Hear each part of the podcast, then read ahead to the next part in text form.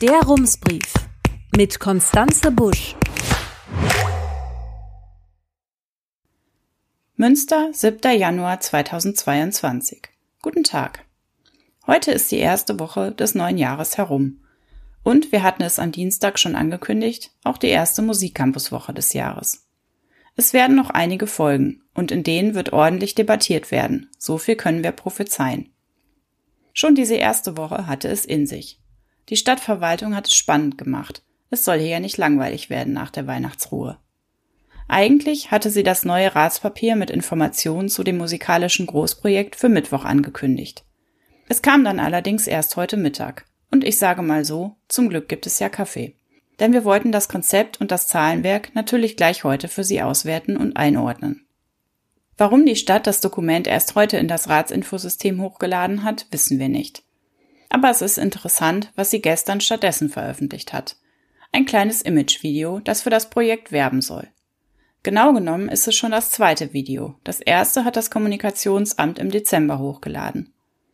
Die Videos sind aus Szenen eines Kurzfilms zusammengeschnitten, den die Uni schon im Sommer veröffentlicht hat und der auch auf der Werbewebsite zum Projekt Musikcampus zu finden ist. Es lohnt sich, da einmal genauer hinzuschauen. Warum veröffentlicht die Stadtverwaltung ein Werbevideo zu einem Projekt, das noch gar nicht in trockenen Tüchern ist? Und warum tut sie es gerade jetzt?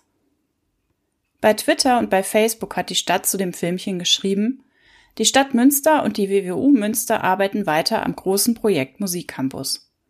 Das klingt so, als wäre eigentlich schon alles klar. Wir arbeiten an dem Projekt, damit verbinden die meisten Menschen wohl eine Botschaft wie wir malen jetzt gerade die letzten Striche auf die Pläne oder auch auf der Baustelle geht es voran. Es ist nicht das erste Mal, dass das Vorhaben so präsentiert wird. Die Uni Münster hat im Sommer bei YouTube unter das Imagevideo geschrieben, der neue Musikcampus soll Heimat des Sinfonieorchesters, der WWU Musikhochschule und der städtischen Musikschule werden. Er wird zum gemeinsamen Veranstaltungs-, Proben- und Experimentierraum sowohl für Laien als auch für angehende und professionelle MusikerInnen mit einem Spektrum von der Klassik bis zur Populärmusik. Aber soweit ist das Projekt ja noch gar nicht. Von wird kann noch keine Rede sein. Und noch ein Beispiel von heute. Über der Pressemitteilung der Stadtverwaltung zu der Ratsvorlage steht, Oberbürgermeister Lewe legt Finanzierungseckdaten für Musikcampus vor. Rat entscheidet am 9. Februar 2022 über Standort und anteiligen städtischen Kostenrahmen. Das stimmt und gleichzeitig stimmt es auch nicht so richtig. Es wird in der Ratssitzung um den Standort und um die Finanzierung gehen. Und gleich natürlich auch schon heute in diesem Rumsbrief. Aber vor allem soll der Rat am 9. Februar entscheiden, ob er den Musikcampus nun wirklich haben will.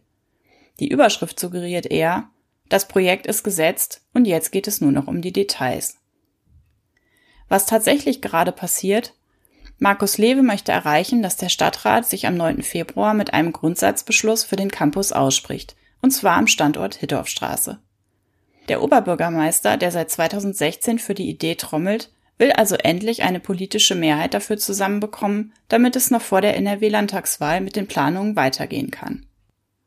Vor diesem Hintergrund hat es zumindest einen merkwürdigen Beigeschmack, dass die Stadtverwaltung den Film und den optimistischen Projektstatus nun über ihre offiziellen Kanäle veröffentlicht hat, kurz bevor die Politik damit anfängt, über die Beschlussvorlage zu diskutieren.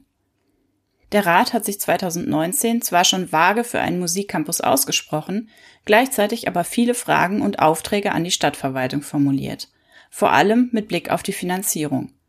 Es war klar, für eine weiterführende Entscheidung wollten die PolitikerInnen erst einmal mehr und genauere Informationen haben. Solche Informationen hat die Stadtverwaltung heute vorgelegt. Aber gleichzeitig hat sie eben auch Aussagen veröffentlicht, die man als öffentlichen Druck auf die Politik verstehen kann. Und sie macht Werbung für ein Wunschprojekt des Oberbürgermeisters.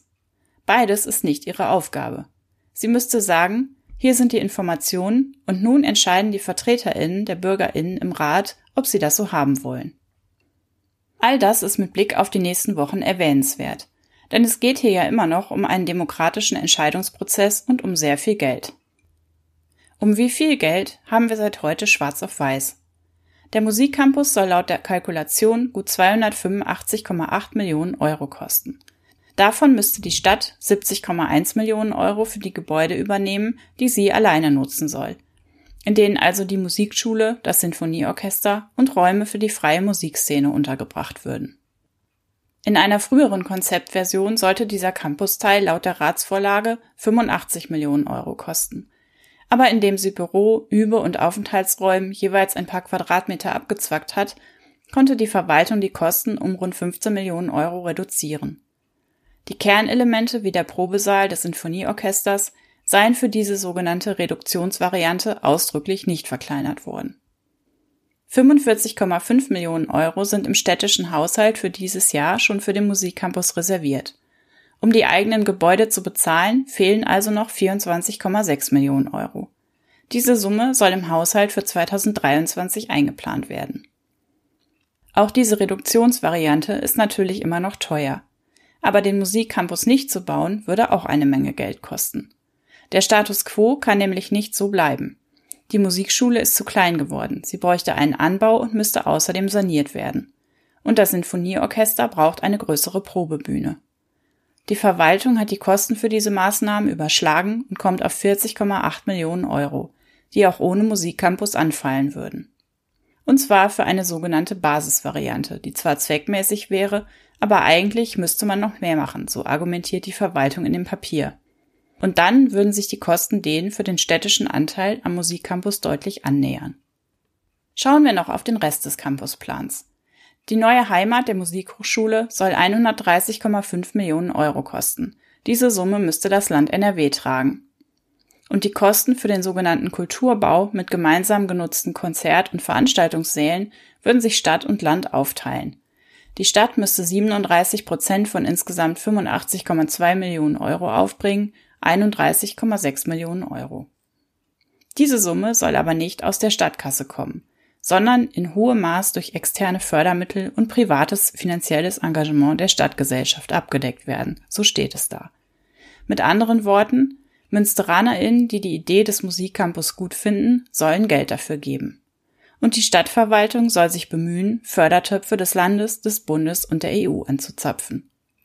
Und hier haben wir eine elegante Überleitung zu den Fragen, die das Ratspapier noch nicht beantwortet und jetzt auch noch nicht im Detail beantworten kann. Die wahrscheinlich wichtigste lautet, was passiert, falls die Stadt für ihren Teil des Kulturbaus keine oder jedenfalls nicht genügend Sponsor- und Fördergelder zusammenbekommt? Bis zu welcher Summe würde die Politik dann doch weiteres Geld aus der Stadtkasse für das Projekt freigeben? Und bis zu welcher Summe wäre das überhaupt möglich? Durch die Corona-Krise ist die Haushaltslage schon jetzt extrem angespannt.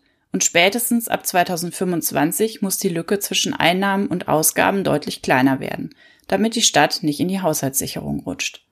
Diesen Punkt können wir also mit großer Sicherheit auf der Liste mit den Themen notieren, die die PolitikerInnen demnächst in der Ratssitzung debattieren werden. Eine andere offene Frage ist, wem später der Teil des Campus gehören soll, den die Stadt selbst nutzen will. Es gibt zwei Möglichkeiten. Entweder die Stadt finanziert ihren Teil selbst und ist dann Eigentümerin, oder das Land wird Eigentümer und vermietet die Gebäude an die Stadt. Beide Möglichkeiten und ihre finanziellen Vor- und Nachteile werden noch geprüft. Die Stadtverwaltung soll mit dem Land darüber aktiv verhandeln, so steht es in der Beschlussvorlage. Und was auch noch unklar ist, wie hoch werden später die laufenden Kosten sein. In der Vorlage steht zwar eine Zahl, nämlich 4,4 Millionen Euro pro Jahr, unter anderem für Betriebs- und Personalkosten. Doch das ist noch eine Schätzung. Bei den Personalkosten ist zum Beispiel von einer fiktiven Annahme von zwölf zusätzlichen Stellen, etwa für Leitung, Verwaltung und Technik die Rede. Das alles wird sich wohl erst später konkreter beziffern lassen.